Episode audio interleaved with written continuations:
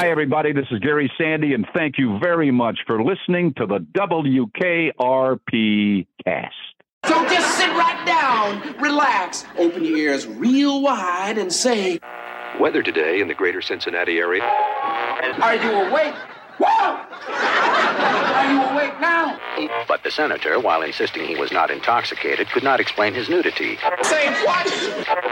Dear God, she's going to kill us all. Welcome to the WKRP cast. My name is Donna Stair. And I'm her husband, Alan. This is a week by week, episode by episode rewatch. We're getting into the music The trivia. and the fun of WKRP. So, fellow babies, don't touch that dial. It's time for the WKRP cast. I'm at WKRP in Cincinnati.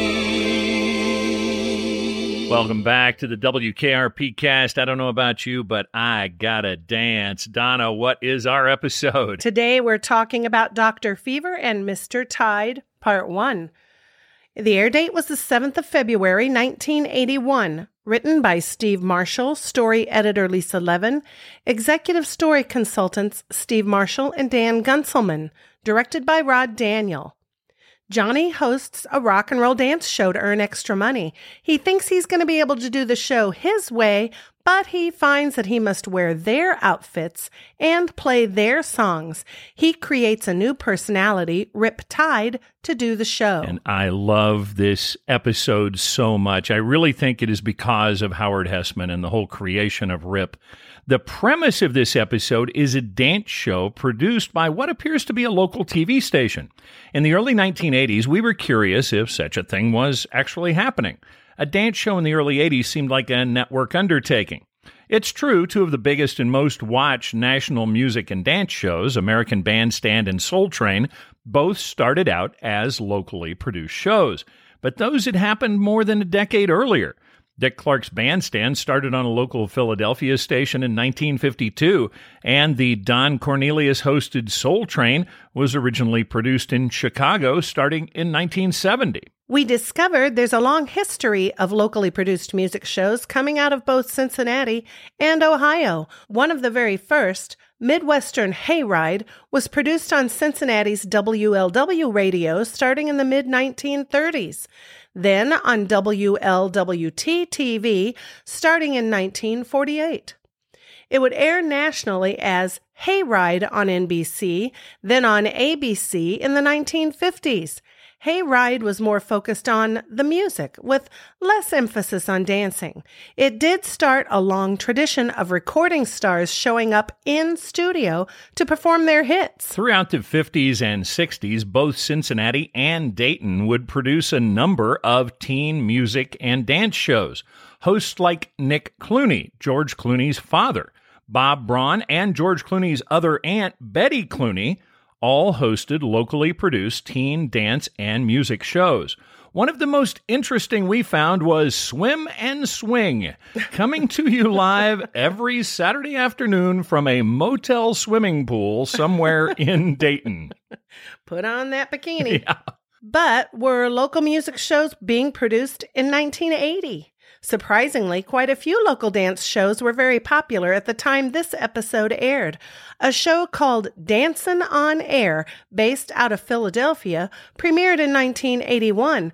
It would jump from local station WPHL to become huge in syndication. Dancin' on Air was eventually renamed Dance Party USA. Elsewhere, a local Detroit dance show called The Scene was a staple of WGPR TV from 1972 until 1987. We also found references to locally produced dance shows in San Antonio, Philly, and San Diego, all happening in the late 70s and early 80s. If you think Rip Tide is a strange host for a teen dance show, check this out. We found a reference to a DC area dance show called The Moon Man Space Connection. It was hosted by WEBB Baltimore DJ Willie Moonman Bacote. The Moon Man would sit in a flying saucer suspended above the crowds who were dancing down on Earth, or, you know, the studio floor. The Moon Man was a big guy, so big he couldn't really get out of his saucer. he would send his spandex clad assistants down to Earth to interview both dancers and performers. The Moon Man show was huge. It ran from 1975 through the late 1980s. Although Gotta Dance is stylistically ripping off national shows like Solid Gold, Dance Fever, and American Bandstand, we don't think it would have been unusual to find a locally produced dance and music show in the 1980s. We doubt the production quality on any of the local shows was as high as what we're seeing on Gotta Dance, but that's the Hollywood influence. All right, let's get into the episode. We start out in the studio at the station, which normally means a poster watch, but not today. It looks like everything has stayed the same as what we saw in Frog Story. The one change is the addition of the John and Yoko picture on the studio door and a headshot of John on the wall behind the board. For details on the John Lennon pictures, check out our Venus and the Man podcast episode. As we fade up in the studio, Bailey is sitting on the stool reading a copy of the Cincinnati Enquirer from January 5th of 1981. That was a Monday, so this episode most likely shot on January 9th of 81. We were thinking this was the last episode shot before the holiday break, but it looks like it was the first one shot after they got back. According to Michael Kassel in America's favorite radio station, this hour-long episode was shot in one night. Johnny is at the mic, and Venus is organizing record albums. Now, let's take a look at Venus's vibin' threads. Venus is wearing a purple turtleneck sweater under a white terry cloth jacket that is tied with a belt. He's also wearing purple pants. There's a pin on the left side of the jacket. Venus tosses some albums on Bailey's lap. Uh, uh, uh, country and western is blue. Great. I gotta spend my morning color coding albums while Andy's off somewhere having a vacation. Uh, why are they color coding country? WKRP is very definitely rock and roll. Art doesn't seem to have any other stations hiding in the building, so we're wondering why any country would be on the shelves at WKRP, blue or otherwise. Hot mic. Available now in the greater Cincinnati area, and it's 20 minutes before 10 on the mighty KRP. This is your house physician delving deep into his little black bag for a dose of medicinal music from way back in 1965, Mr. Wilson Pickett. We hear Land of a Thousand Dances by Wilson Pickett. Johnny head bobs to the song for a few seconds before turning the volume in the studio down. Land of a Thousand Dances is a tune with a great story. It was written and first recorded by New Orleans R&B performer Chris Kenner. Kenner had a number 77 hit with it in 1962. Kenner's original lyrics listed 16 different dances. In 1965, Cannibal and the Headhunters recorded the song with a new hook, the Nanas.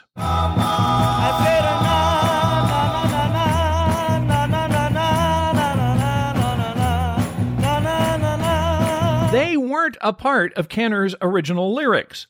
The Nanas, it turns out, were a vamp because lead singer Frankie Cannibal Garcia forgot the words. Even the melody is different in that section. We'd also like to point out Johnny announced the wrong year for the single. Pickett recorded his version of the song in May of 1966, not 1965. With the Muscle Shoals rhythm section and the Memphis horns backing him, he knocked out his biggest ever pop hit. The single peaked at number six on July 30th of 1966.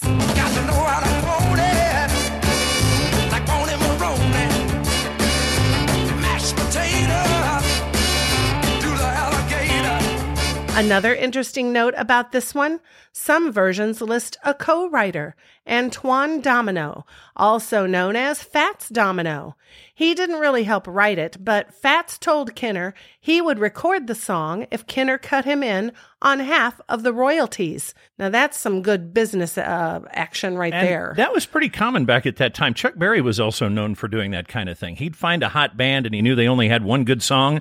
He'd want co writing credit. You know, it really hurts me to think you're going to do this, man. I mean, I can't believe it. It's so shallow. Bailey disagrees with Venus. She tells them she thinks it'll be fun and good for Johnny's career. Venus says Johnny has a career. Right, all I need is money.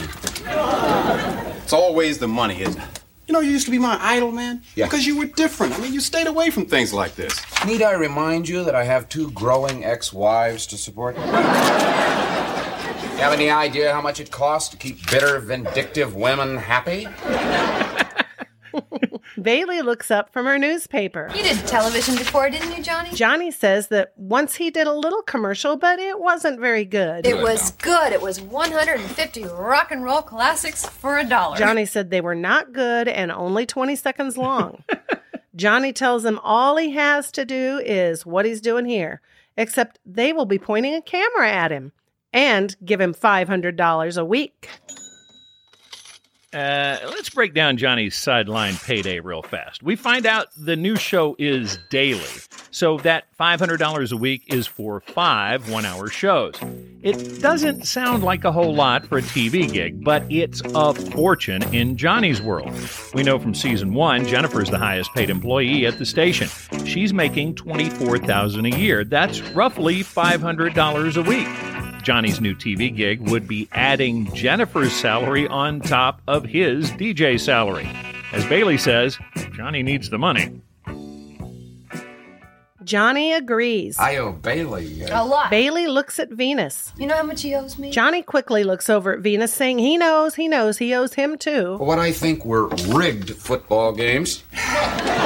Venus tells Johnny they were not rigged. Come on, man. There was something deeply weird about that Ohio State game. You lost that game fair and square, Mr. TV. Johnny says he is not Mr. TV. He goes on to say TV never presents rock and roll well, which is true. I think I've got a chance here to kind of make Do you think they're going to let you do what you want to do? Johnny explains to Venus they hired him and he doesn't think they will pay him for something he can't do. Venus, I think you're jealous.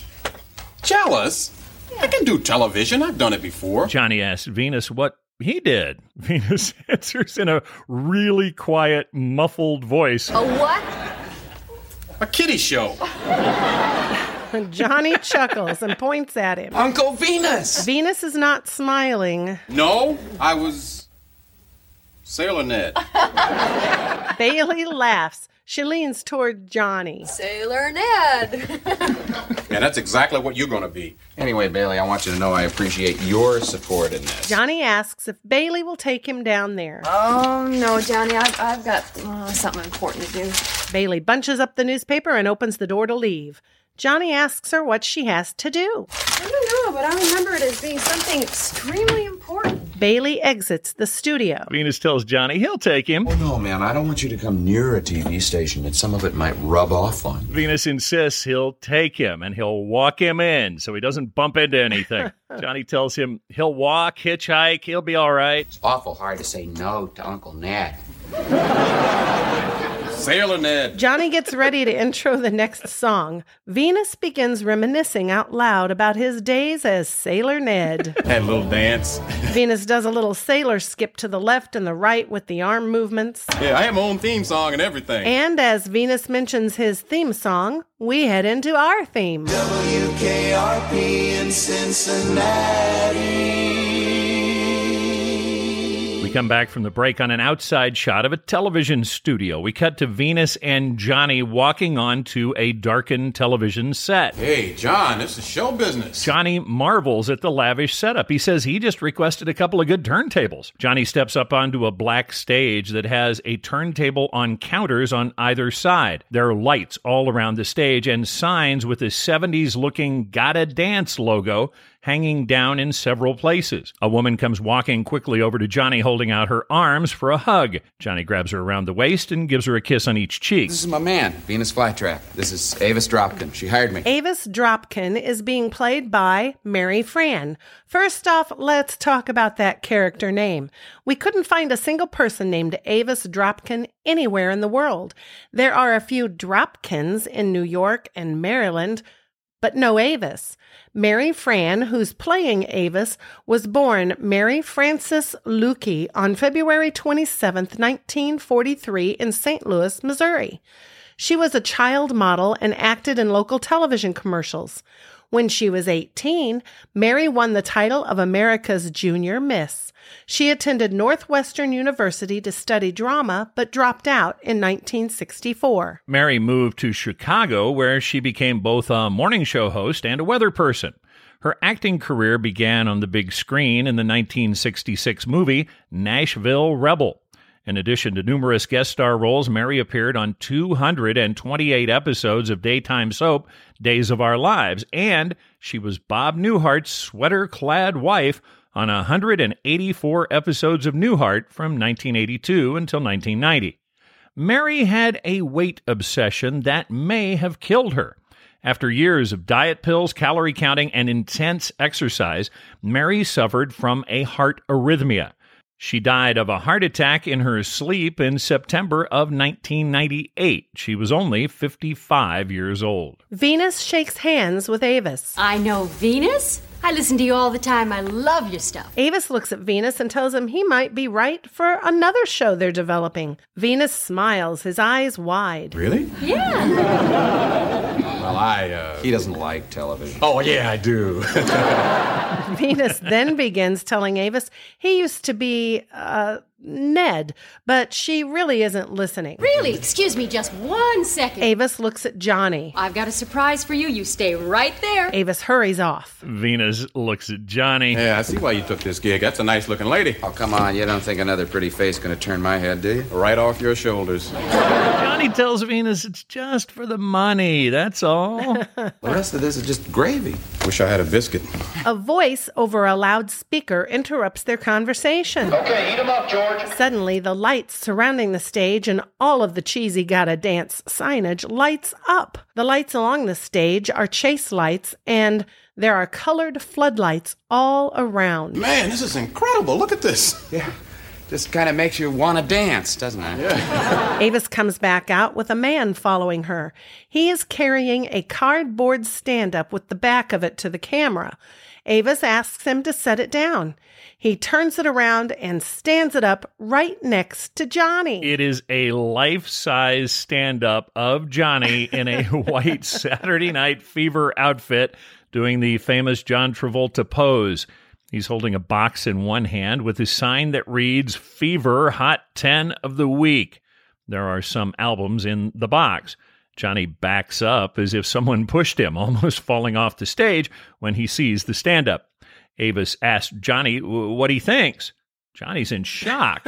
yes, Avis, what's that for? We're going to put these in every record store in Cincinnati, and that is just the beginning. Johnny is shaking his head no emphatically. No, no, no, no, no, no, no, Avis.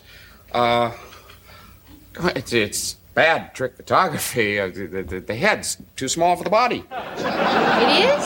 Oh, don't worry, it'll work. Your head is too small for your body. Johnny thanks Ned, or Venus, for his comment, then lifts the albums out of the stand up box. Let's see what we've got here. Barry Manilow, Barry Gibb, Barry White. You forgot Barry Goldwater. All right, let's talk about this Barry joke. We've covered both Barry Manilow and Barry White previously on the podcast. Barry Gibb, although a great entry in the Barry trilogy, didn't actually have an album out at this time. The one Johnny flips by is the duet that he did with Barbra Streisand. Barry actually hadn't been a solo act for 10 years, and he wouldn't go back to doing solo work until 1983. The Barry we haven't talked about is Goldwater. Barry Goldwater was a highly influential five term Republican senator from Arizona who also ran for president in 1964. Goldwater lost in a landslide to Lyndon Johnson, but Goldwater's influence on conservatism and the Republican Party is said to have set the table for Ronald Reagan's eventual win in 1980. When Goldwater retired from the Senate in 1987, his seat would go to up and coming Arizona political star John McCain. Fun Barry Goldwater trivia and a callback to Venus and the Man. Goldwater's Arizona license plate was AUH2O. AU is the periodic table symbol for gold, and H2O is, of course, water. Avis tells Johnny she's sorry. She thought he'd like it. Not too much. Avis tells Johnny he'll get used to it. It's television. Johnny taps the albums he's holding and tells Avis he can't play that stuff. Picking up his shoulder bag, he tells Avis he brought some records. The Allman Johnny. Brothers, Ray Johnny, Charles, Buddy honey, Holly. Listen to me. This is just for the opening show. It's just for the premiere. Get it off to a big push, you know? Then we'll go from there. Johnny looks at her. Why don't we push off in the right direction? Avis puts her hands on Johnny's chest and tells him to trust her. She knows what she's doing. She tells Johnny he's just a little nervous. Then she tells Johnny it's getting close to airtime. He needs to go change. Well, Johnny tells Avis he was just going to wear what he had on. Johnny holds his jacket open to show his black t shirt with the words rock and roll in white on the front. Oh, Johnny, no, you can't wear that. You've got a whole wardrobe in your dressing room. It's over there. She adds he'll need some makeup. She points him in the direction of his dressing room, telling him she'll meet him in there. She turns and walks away, yelling, Max, you made that damn head too small. Yeah, we heard it too. When she referred to the guy with the stand up as Max, we thought, hold on, could that be associate producer Max Tosh? According to Max, they used his name, but that's not him. Max did give us a tidbit. There's an upcoming episode where Max does get some camera time. He wouldn't tell us which one, but we'll be keeping our eyes and ears open. Now, in the real world, springing all of this stuff on Johnny right before the premiere of the first show is fun, but it would never happen on an actual television show. A new show like this, especially a live show, would have had several rehearsals and run throughs before it ever got to air.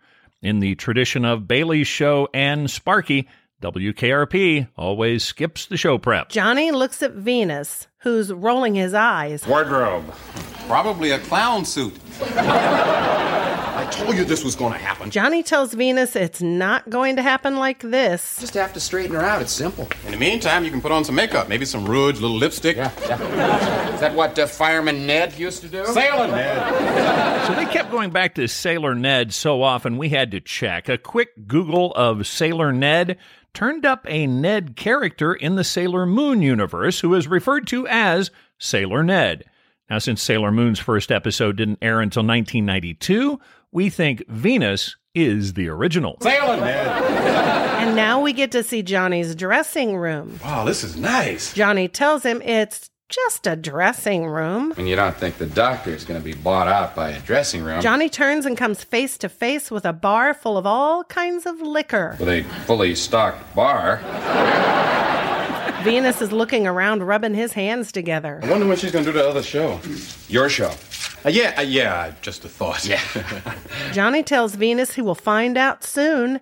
Avis will call him, invite him out for dinner. Johnny pops the cork on some champagne and then he looks at the bottle. Boy, we must have put down about five bottles of this over our dinner. Venus tells Johnny he bets they did. Where'd you sign the contract? At the dinner table at her apartment? Johnny says he doesn't really remember. He tells Venus it's just a standard contract, nothing special. Well, I hope you had a lawyer look it over. Hey, man, I can read. I have signed a few contracts in my day, you know.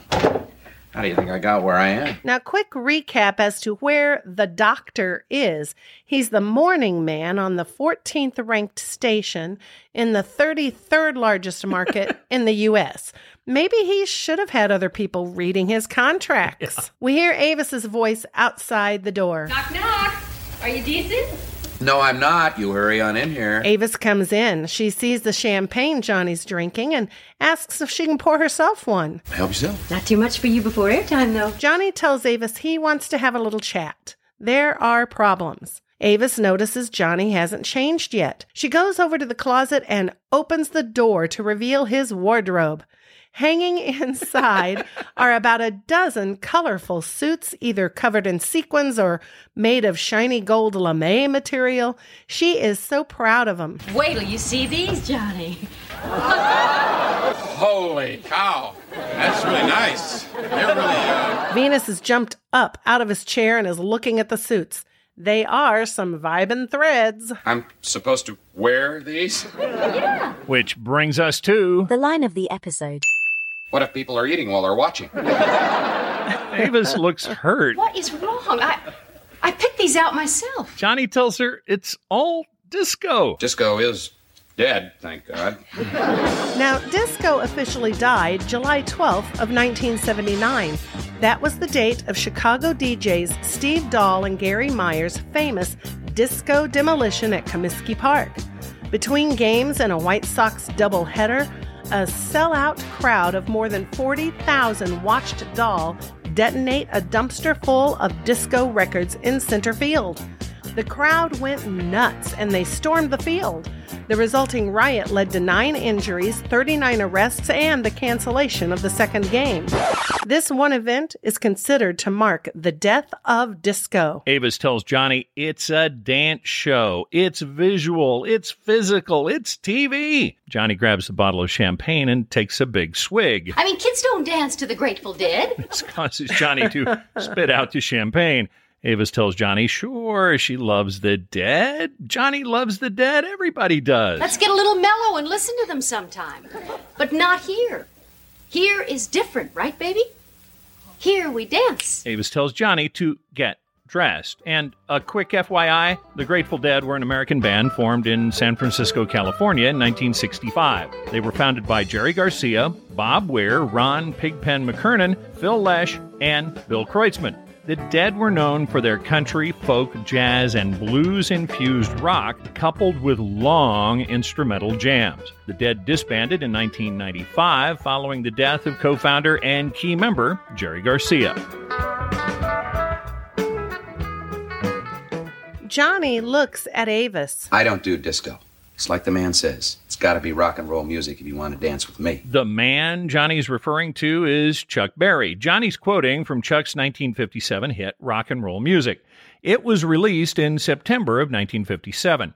It would peak at number 8 on the Hot 100 before the end of the year. It's been covered by both the Beatles and the Beach Boys. Rock and roll music, the Chuck Berry version, is listed at number 128 on the Rolling Stone list of the 500 greatest songs of all time. It's also on the Rock and Roll Hall of Fame's list of the 500 songs that shaped rock and roll. Gotta be rock and roll music if you wanna dance with me. If you wanna dance with me. Like the lady says. Let's get dressed. I remember that. Good. He tells Avis he will dress the way he's dressed and play the records he plays. She tells him no. Johnny looks at his watch. Looks like it's time for Gotta Walk. Johnny grabs his shoulder bag and starts to open the door. Venus starts to explain to Avis about Johnny and why he won't play what she wants. Avis holds up her hand to stop Venus. She tells Johnny a lot of people have worked very hard on Gotta Dance. She tells him a lot of jobs are on the line, including hers. I'm sorry. He's sorry. He really is sorry. Avis continues, telling him he can't leave when they're 45 minutes away from going on air. I didn't know it was going to be like this. He didn't know. Can't you just find somebody else? You can find somebody else. Uh, uh, Samurai Ned is here. I like the way Venus tries to speak up and be spokesperson for Johnny. It's like he's his agent or something. Avis tells them she doesn't want anybody else. She wants Johnny Fever. She explains if he walks out the door, they will call it breach of contract. They? Uh, who are they? Avis tells him the people who own this station and five other ones. Now, I won't be able to stop them from suing you, and they will. So let them.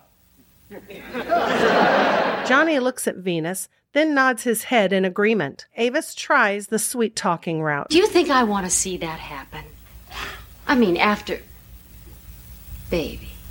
Come on. Venus asks Avis if she's ever tried to get blood out of a stone. Well, Stone's his middle name. Avis tells them their backs are up against the wall. She tells Johnny she cares about him and doesn't want to see him end up with nothing. Listen, honey, uh, I've been living on next to nothing for most of my life. Well, listen, honey, you try living on a fourth of next to nothing for the rest of your life. Because it'll mean garnishment of your salary, and they will do it. Avis tells Johnny not to be a fool. She has big plans for both him and the show. She tells him they'll make him pay if he screws this up. Johnny asks once more for her to please find someone else. She tells him she doesn't want somebody else. I hired you, Johnny Fever, to get out there and smile and laugh and dance and shake your booty. Because that's what those kids expect, and my darling, that is exactly what you are going to give them. She tells him she doesn't like talking like this. I'm a nice person, you know that. She tells Johnny to shave, pick out an outfit, and get ready to dance. she heads to the door, telling them she needs to finish setting up. I will be out there waiting for you. And one more thing. Good luck, baby. I love you. Avis kisses Johnny on the cheek and leaves, slamming the door behind her. Now, this scene raises a big question. Why did they pick Johnny? If Avis listened at all to the doctor's morning show, she'd know he's not a disco kind of guy. He's personable on the air, he's moving up in the ratings, and he won the morning show award from the Cincinnati broadcasters, so he has some cred, but he's not a gotta dance kind of DJ. Maybe he was the first one who said yes, or possibly he was the only one who would work for a $100 a show. Venus and Johnny look at each other. They both smile, and Venus kind of chuckles nervously. Johnny tells him it doesn't worry him. Nah. Venus reaches for the doorknob. Hey, are you going to split? Uh, yeah, yeah. Uh, I got to get back to radio. You remember radio? How about you? Johnny tells Venus he thinks he better stay and make it clear where he stands on this television thing. Venus is wanting out of there. He tells Johnny, talk to her, make it clear what he won't play and won't wear. Right, records are closed and everything. Yeah, right, right, right. Venus starts to close the door behind him when Johnny calls his name. Hey, Venus. Yeah. Uh, I, I'm not going to do it. Venus's arm comes back through the small opening of the door and he gives Johnny a black power fist pump. The door then quickly shuts. Johnny picks up the bottle of champagne and takes another big swig. Looks like it's time for Gotta Walk. We transition to the bullpen where Les, Jennifer, Bailey, and Mr. Carlson are all gathered around a small TV sitting on the DJ desk. Les asks how much time they have. Jennifer tells him she doesn't know. Well, the set doesn't work. We hear Herb's voice yell from off camera I need more cord. as we see the TV slide about eight inches across the desk. Mr. Carlson tells Les to turn on the TV. I want to see somebody I know personally on TV. And now a special look at this episode's bandage placement for the five-time Buckeye Newshawk Award winner, Les Nessman. This is the Les Nessman Bandage Report. Now, here's Donna Stair with her report about Les Nessman. Right ring finger and pinky finger. This has been a look at the bandage placement for Silver Sow and Copper Cob award winning journalist Les Nessman. Herb yells again. I need more cord. Herb, that's all the cord you're going to get. The TV finally comes on. Bailey's nervous and tells them she'd be fainting by now. Herb pops up from behind the desk. Oh, we know, Bailey. Big deal. I was on TV once, coast to coast. Real families, remember that? That's right, Herb. You were a national disgrace. This is only local. Right. Venus comes into the bullpen. Venus, you, you got here. Just in time to see what they're going to do without fever. They all look at Venus. What? Big misunderstanding. Yeah, but my man turned them down. I'm pretty sure he did. Carlson asks. Well, what are they going to do? Jennifer tells them all to shush. It's starting. We transition to the television studio and the set of Gotta Dance. We hear the show's theme song, HAPPY Radio, by Edwin Starr. HAPPY Radio was a minor 1979 disco hit from American soul singer Edwin Starr. It peaked at number 79 on the US Hot 100, but it was big in Britain. HAPPY Radio went to number 6 on the UK singles chart.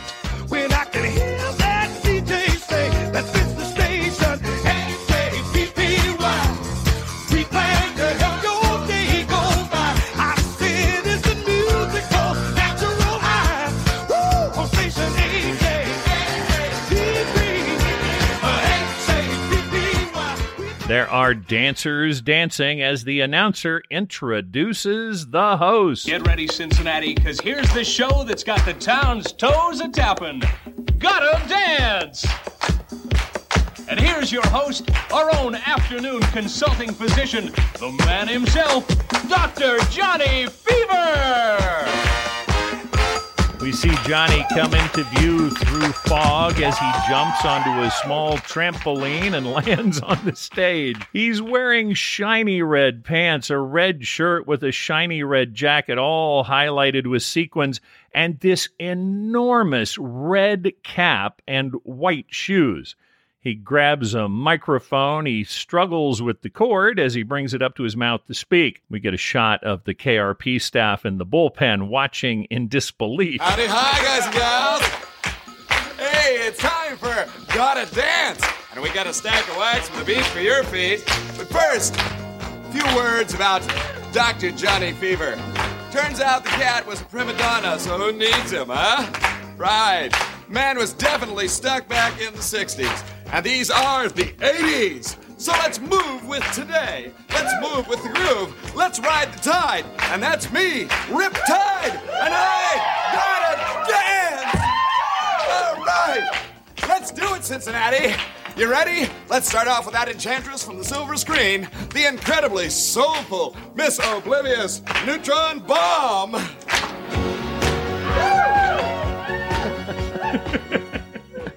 Johnny starts Xanadu by Olivia Newton John, and we get all kinds of shots of people dancing in that close up, frenetic American bandstand Soul Train style. There are several shots of Riptide dancing as well. Howard Hesseman mentioned he was physically exhausted after shooting this episode. Between the dancing and channeling Rip for a full hour, it wore him out. Rip kicked things off with a big one. The single Xanadu is the title track from the movie soundtrack. Although the movie was a weird disco roller skating mess that bombed at the box office, the soundtrack was huge, double platinum huge. Both this one and Magic would hit number one on the US Hot 100. Side one of the original album was all songs written by John Farrar and performed by Olivia Newton John. Side two was all songs written by Brit Jeff Lynne and performed by his band, the Electric Light Orchestra. This cut, the title track, was the last song on side two with music by ELO, vocals by ONJ how could it not be a huge hit? And I had that soundtrack. Everybody had album. that soundtrack. Oh, and all the girls on my floor at college, we went to see the movie. We played that record to death. We go to the bullpen where the staff of WKRP is gathered around a small television. Good gravy. Puke. Amazing. I don't believe it. I don't either. I mean, imagine Johnny quitting and giving up all that money. Jennifer tells Herb, That is Johnny. I knew that. He knew that. He always knows that. Of course he knew that. The scene closes with one more shot of Johnny, I mean Rip Tide, dancing his heart out as the picture fades. And wow, Howard Hesseman did have to work a lot during this one. That it was a workout. Yeah. We head into the bullpen where it's the next morning. Les is reading the newspaper. Well, Johnny's all over the entertainment section this morning. Interesting to note, this is at a time when nothing really happened unless it got reported in the paper. This is a newsman at a radio station reading a newspaper to find out what happened on a TV station. Herb tells Les he doesn't mean Johnny, he means Rip Tide. Why couldn't he become famous here at KRP? Herb is already seeing the profit potential in Rip. He's cha-ching, I cha-ching. love how sleaze attracts sleaze. Les hands the paper over to Herb. This review says he's the hottest thing to hit Cincinnati since Rosemary Clooney. Oh. Actually, the whole Clooney clan had a pretty profound impact on Cincinnati. Rosemary was born in Maysville, Kentucky in May of 1928. She was one of five children. In 1945, Rosemary and her sister Betty won a spot on Cincinnati's WLW radio as singers. Rosemary made her first recordings starting in 1946. Rosemary's national singing breakthrough came in 1951 with her single Come On to My House, produced by Mitch Miller. Come on to my house, my house, I'm gonna give you candy. Come on to my house, my house, I'm gonna give you apple, a plum, and apricot too. Ah, Come on to my house, my house, come on. Clooney hated that song, but was forced to record it under her Columbia contract. Clooney would star in White Christmas with Bing Crosby and Danny Kaye in 1954, launching her acting career. Clooney's sister Betty remained in Cincinnati, performing and hosting on both radio and TV. Her brother, Nick, was a Cincinnati TV and radio newsman. Oh, yeah, and also father of George Clooney. Bailey is sitting back on the couch, still in disbelief and looking a little disgusted. Why did he do it? Amazing! I, I don't understand it. Why would he make such a fool out of himself? Herb tells Bailey he thought Johnny did a very nice job. Oh, it was sickening. Okay, it was sickening, but it worked, so it's good. This comments he doesn't know if it was good or bad. I guess that's a point in my favor. Herb leans back in his chair. He's a star, a TV star. Les tells Herb he's only been on one day. Herb tells Les, hey, that's how television works. You've got one day to make it or you're gone. Johnny walks into the bullpen. He says hi to Bailey and to Les. Les is gushing. Thank you. Before heading out of the bullpen toward the studio. Johnny's hair is two toned. The top of his head, the part that the cap covered, is his natural hair color. The hair that was visible under the riptide cap is dyed black. Even his mustache and sideburns have been blackened. Herb says hello to Johnny, and we get a good look at Herb's suit when he stands. and I think It's time. Herb Tarlek, Fashion Alert. Herb is wearing a three piece suit that is different shades of green with white stitching around the collar, pockets, and seams. The suit has a shimmer to it. He has a white striped dress shirt with a multicolored striped tie. He's also wearing his white shoes. Is this suit one we've seen before? I think it It is. It looks familiar. I remember the chalk lines. Yeah, and those- I always thought it looked like a watermelon. Kind of, yeah, with those lines through it. Herb asks Johnny how he's feeling. Johnny tells him, same as usual. Herb asks John if he's seen the paper. Herb is enthralled by Johnny's TV stardom. Maybe he's attracted by the hint of sleaziness or the possible profit. Whatever it is, he's so distracted he walks on the couch as he's talking to Johnny. Johnny tells Herb it's just a bunch of hype. Johnny starts to fill his coffee mug when Herb grabs Johnny's mug. I'll get that. I'll get that. Oh, thanks. Johnny asked Herb if he liked Riptide. Oh, I loved him. It was genius. I mean, genius. Yeah? Oh, everybody loves you. Johnny thanks Herb. You're welcome, Rip. Johnny asks Bailey what she thought. Why don't you wash that stuff out of your hair? I tried. It won't come out. Johnny asks her again what she thought of Rip. Bailey stammers. Well, Johnny can tell she's beating around the bush, not being truthful. He tells Bailey, tell the truth. Oh, Johnny, I hated it. Why did you do it? Why? How could you do this to yourself? Johnny says he had to do it. It was the contract and legal stuff. Johnny tells her he doesn't feel bad about doing it. He came up with Riptide to save his own skin. As Johnny's explaining to Bailey, he looks around for a place to sit. Herb, still enthralled, quickly clears off a corner of Bailey's desk so Johnny can sit down. Johnny tells Bailey he lucked into a great scam. I let this guy Rip Tide uh, go on a goon binge for an hour a day. I pick up his paycheck. I mean, it's a great con. Do you see what I'm saying? I lucked into a good thing. I like goon binge too.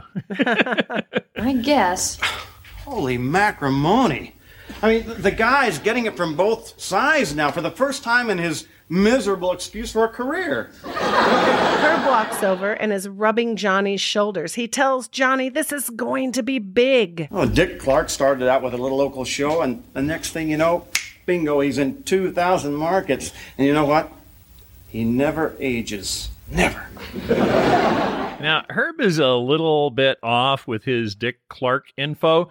Yes, American Bandstand started as a local dance show on WFIL TV in Philadelphia. The show started in 1952, but it was hosted at that time by radio DJ Bob Horn. Horn was the one who pushed for the format featuring kids dancing on camera as records played. In 1956, Horn was arrested on drunk driving charges and was implicated in a prostitution ring. Busy guy. The glamorous life of a DJ. Horn was brought up on morals charges and booted from the show. We're going hopping, we're going hopping today where things are popping. The Philadelphia way, we're gonna drop it on all the music they play on the bandstand.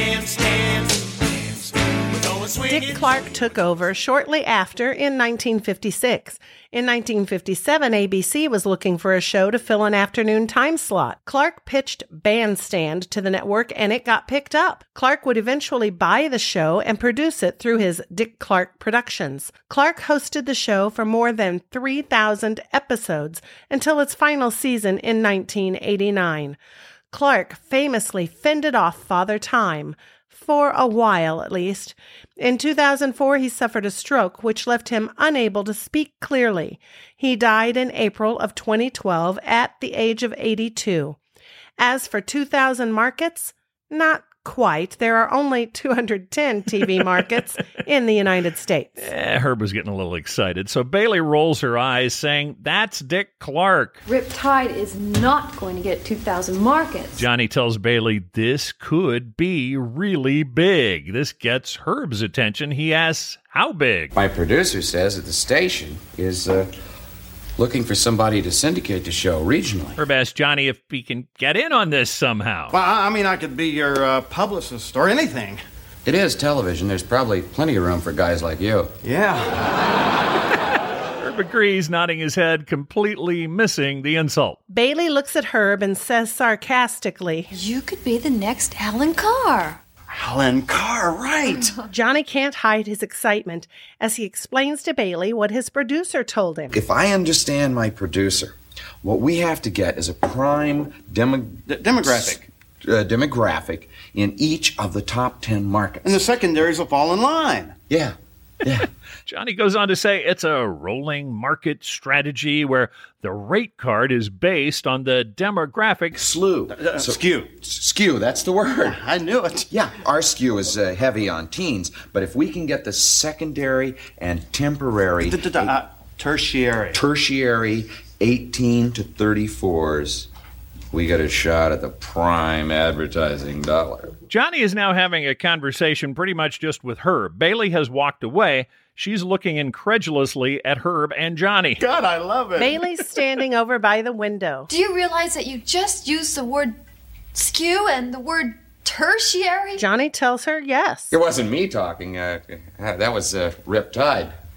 Am I right, Herb? Oh, you're so right. I'm about to faint. Herb is so excited. He looks like he's about to burst or wet his pants.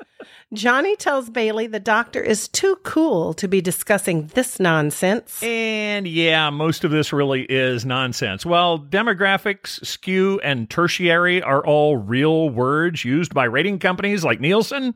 None of what these two are saying really means a whole lot. It's just great to see Herb and Rip bonding over greed. And it's kind of impressive to hear Herb actually knows some of the lingo. Yeah, yeah, he acts like he knows what he's talking about. Using his riptide voice, Johnny looks at Herb and motions to Bailey. What does she know? Right. right. Right. What do you know, right? Oh, right. Right. Johnny looks at his watch. I'll tell you what I know, though. I gotta dance. Oh, me too. Ciao, kids. Johnny walks out of the bullpen. Herb is dancing and snapping his fingers. Then he sits down quickly at his desk and picks up his phone. I gotta find out who in the hell Allan Carr is. I love Howard Hesseman is just chewing the scenery as Rip. I just so love that Rip character. Well, we also had to find out who the hell Allan Carr was, and we're not talking about the British comedian Alan Carr. He was born in 1976, and he spells his name A L A N. The guy Herb's calling about spells his name A L L A N and was born in 1937 in Chicago. Born Allan Solomon, Allan Carr was a producer, screenwriter, manager, and just a general power broker. In 1966, he founded talent agency Allan Carr Enterprises, where he managed actors like Tony Curtis, Peter Sellers, and Marlo Thomas. Wow. In the 70s, Carr was hired by producer Robert Stigwood of RSO as a marketing and promotion consultant. Carr's first promotion project was the film version of The Who's rock opera, Tommy. Carr knew how to throw a party. He turned the premiere of 1977's Saturday Night Fever into a star studded television special. In 1978, Carr produced the premiere party and television special for the premiere of the movie Grease, which also happened to star his client, Olivia Newton John.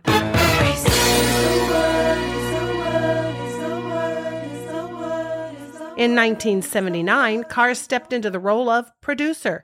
He produced a movie starring the Village People and Steve Guttenberg called Can't Stop the Music.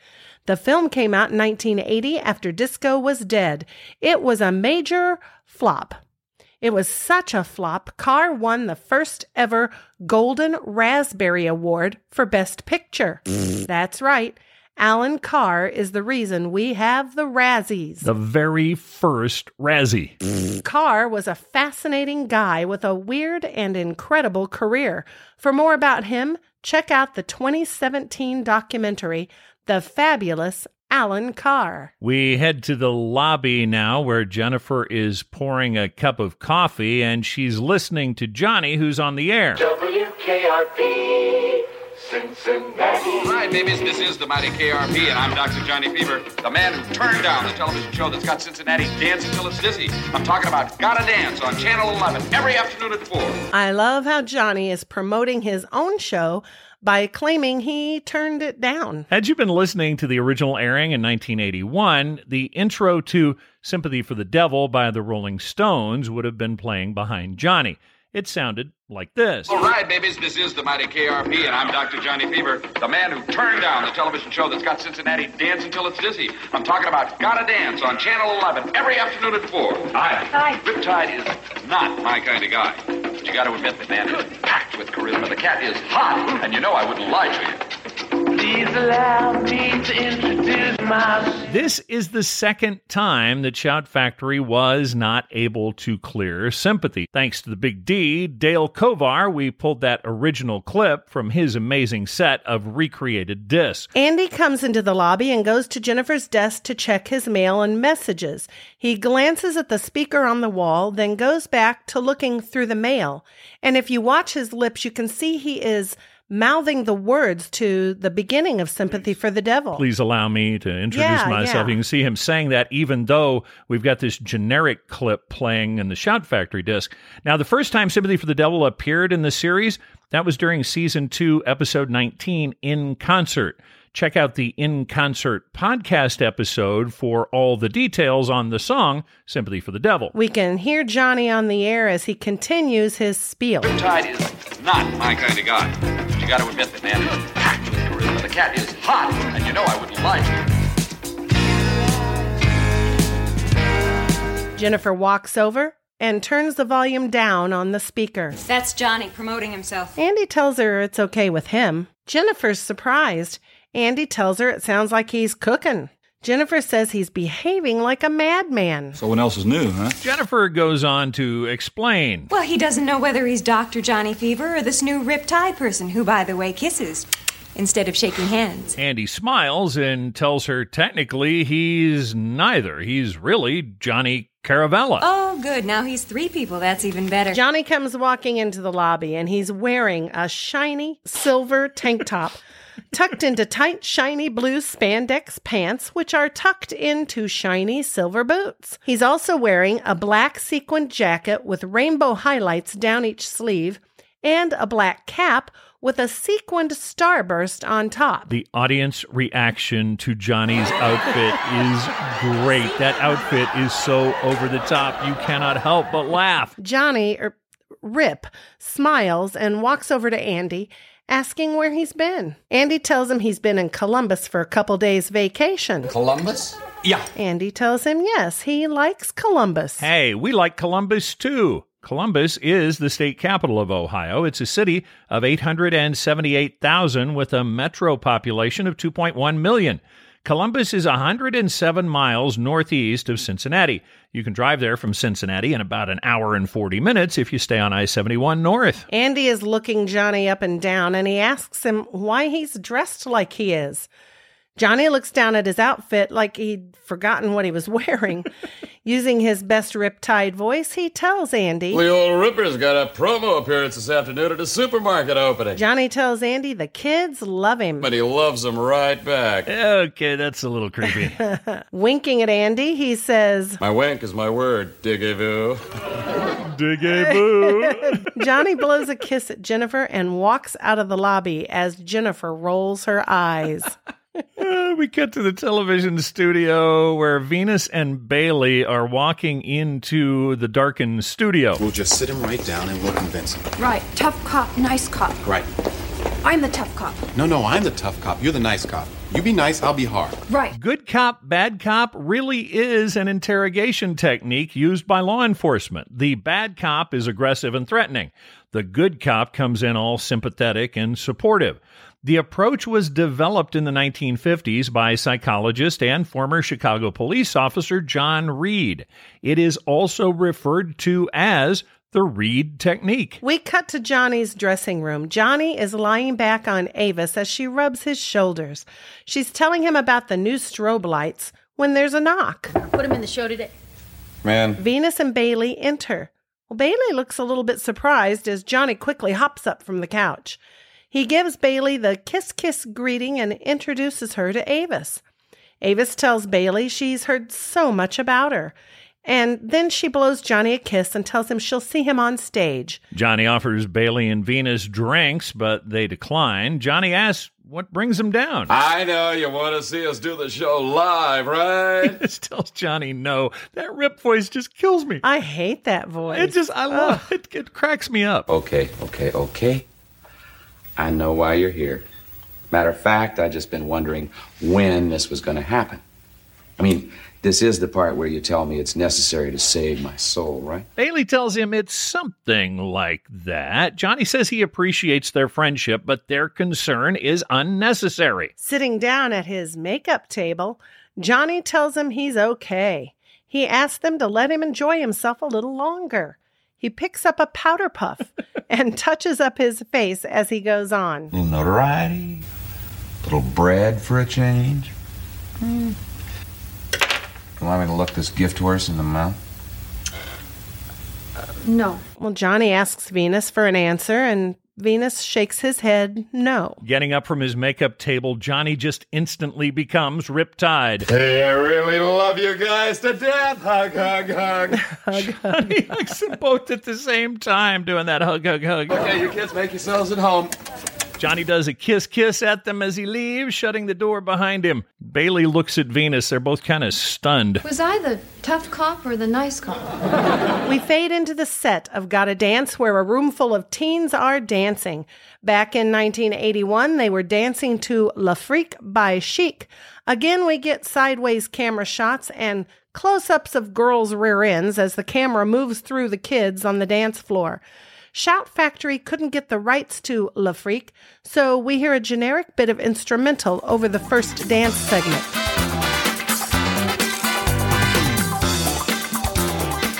The song fades and the scene transitions as we go into I Love the Nightlife by Alicia Bridges. Shout Factory was able to get permission for the Alicia Bridges clip. Now, Rip's cuts may be disco, but they were monster hits. Le Freak by Chic was a huge number one in 1979. It sold more than 7 million copies and has, believe it or not, been selected by the Library of Congress for preservation based on its cultural and artistic significance.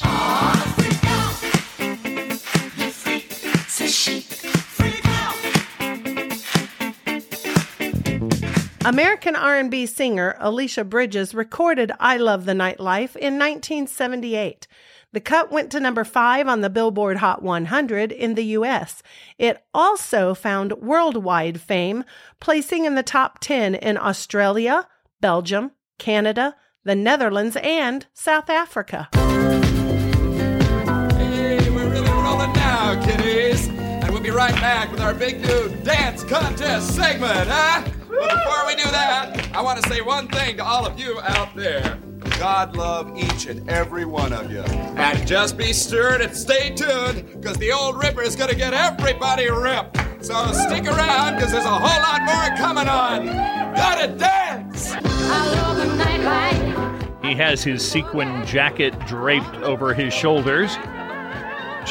He shrugs off the jacket from the shoulders at this point, revealing, as if it couldn't get any weirder, he's wearing a skin tight sequined tank top and he continues to dance into the break. This is the point where the episode was cut for syndication. Even the be sure to stay tuned talk bit was created with syndication in mind. The episode continued the first night it aired, but for every syndication run, you had to at least wait until tomorrow to get the rest of the episode. Sorry, gang, but we're going to make you wait two weeks for the end of this one. We'll be taking the week off between Christmas and New Year's. Be watching for a holiday themed rerun and have a great holiday. Then on Tuesday, January 4th, what's our episode, Donna? Dr. Fever and Mr. Tide Part 2.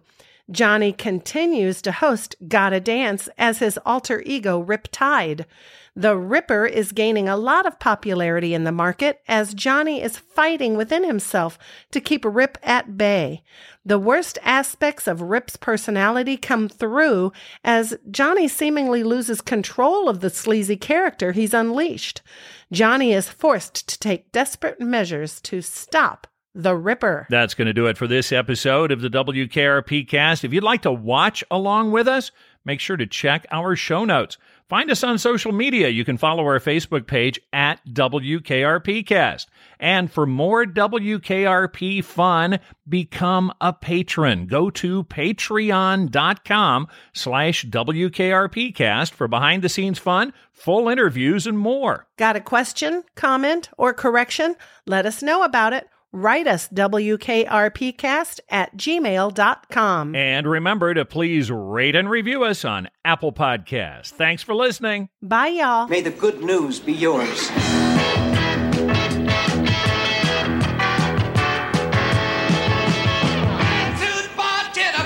WKRP cast is not endorsed by MTM Enterprises, Shout Factory, or CBS. This podcast is intended for entertainment and informational purposes only. WKRP in Cincinnati, the WKRP logo, and all names, pictures, and audio of WKRP in Cincinnati characters are registered trademarks of MTM, CBS, Shout Factory, or their respective copyright holders.